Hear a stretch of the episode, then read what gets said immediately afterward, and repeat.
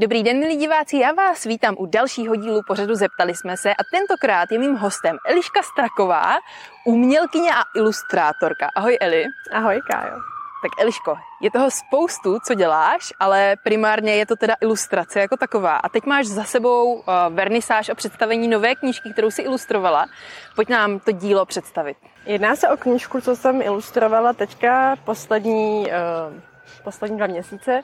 A je to knížka, co napsala Kateřina Pantovič a je doplněná o moje ilustrace. Je to dětská literatura, dětská pohádka, jmenuje se Mína a náhodní kolem jdoucí. A je tam asi tak 20 až 30 mých ilustrací, včetně obálky. Ilustrace jsem dělala akvarelem a pak vlastně dolaďovala v digitální podobě. A vydali jsme ji přes nakladatelství Došel Karamel. Není to ale tvoje první knížka. Jednu už si ilustrovala, byl to Eda Mravinečník. Když bys porovnala ty dvě knížky, které tady teda sebou máš, a obě jsou mimochodem velmi krásné, když bys porovnala ten proces toho, jak vznikaly, v čem to třeba bylo jiné, nebo těžší, nebo lehčí pro tebe? Je to vlastně hodně velký, velký rozdíl asi několik, asi tři, tři roky od sebe, takže tahle knižka je úplná prvotina a je to na tom znát. A vydávala jsem ji vlastně přes nakladatelství Pointa, kde se dělá kampaň, která knižce pomůže, aby vyšla na svět. Takže je to hodně pro začínající autory a je taková o dost asi skromnější, tenčí, je tam znát i ten proces podle mě a vlastně psala jsem si ji sama, to je v tom asi ten největší rozdíl. Pojď nám možná a divákům trochu poodhalit, eh, co za takovou ilustrací a vznikem knížky stojí. Kolik, kolik je to práce, jak dlouho to trvá, co všechno pro to musíš udělat. Asi nejdůležitější je se nějak uh, nacítit na ten příběh, seznámit se jak uh, s, tím, s tím autorem, tak s celým, s celým tím příběhem a těma postavama a pak je to velký proces uh, skicování a návrhů a pak už to podle mě jde tak nějak samo. Asi záleží, jak to padne uh, do ruky, což se mi zrovna u těch obou knížek povedlo naštěstí. A spisovatelka byla hrozně ochotná v tom, že mě nechala fakt pracovat po, podle mě, takže dala mi jenom pár malých indicí a já jsem se pak už podle toho řídila sama. No, zabere to, asi záleží. Nám to zabralo tak uh, tak tři měsíce a to jsme pracovali hodně soustavně. Kde bereš eh, inspiraci pro ty ilustrace jako takové?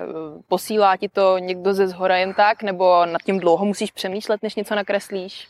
To je strašně individuální. Ta inspirace přichází mm, jeden týden mám eh, spoustu inspirace, pak jsem úplně Eh, bez, bez nějaký můzy. Hodně mi pomáhá si i prohlížet možná ostatní dětské knižky, tam je spoustu inspirace, nebo se dívat kolem sebe a tak nějak to načerpávat, ale je to fakt, nikdy nevím, co přijde za inspiraci.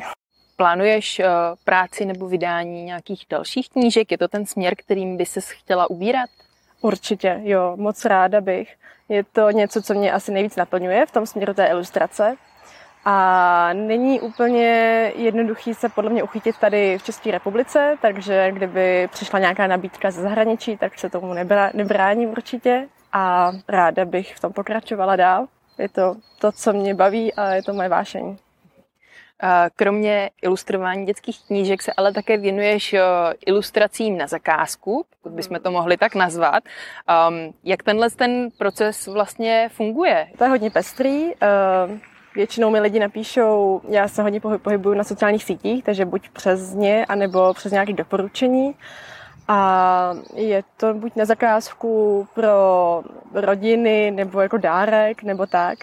Tak to, to vždycky záleží na jejich představě. Já vlastně většinou dělám digitální ilustrace, takže mi většinou napíšou na těch sociálních sítích, mají nějakou svoji představu. Nejvíc asi oblíbená, oblíbená portrétová ilustrace, ale momentálně to dělám už jenom tak chvilkově, není to asi něco, co mě úplně naplňovalo, protože tam nemůžu využít naplno tu fantazii, ale jsou to i ilustrace na zakázku pro firmy nebo podniky, tak to už je pak takový o něco zajímavější. Mhm.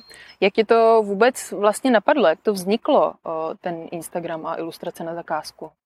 Uh, úplně nějak samo od sebe. Asi první uh, poput byl ten Eda, ta první knížka.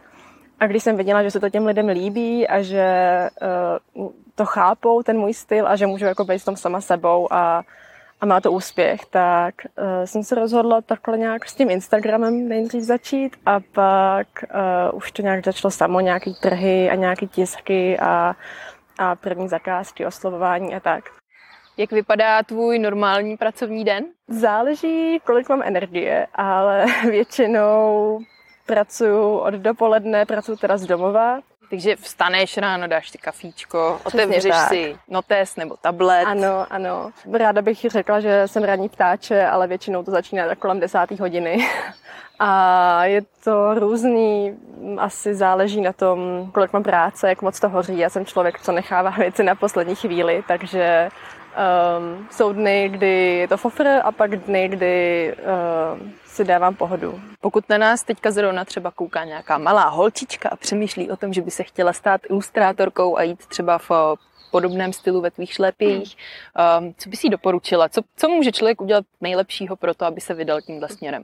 Asi trénovat, hlavně nějak začít, a uvědomit si, co tě baví, třeba jaký téma. Pro mě je to hodně kreslení pro ty děti a takový něžný témata od sebelásky po e, přírodu a podobně, tak asi si nějak uvědomit, jakým směrem bych chtěla jít a pak ideálně přihlásit se do nějakého kroužku nebo nějak se pohybovat mezi komunitou lidí, co je to třeba baví. A nebát se prostě být sám a sebou a dělat, jak tě to baví. Um, určitě, pokud bych chtěla jít dál, dál v ilustraci, tak je to hodně o o kontaktech a já věřím, že to přijde pak samo. Pokud by diváci se chtěli kouknout na Eliščinu práci, tak její Instagram je Malovaný svět.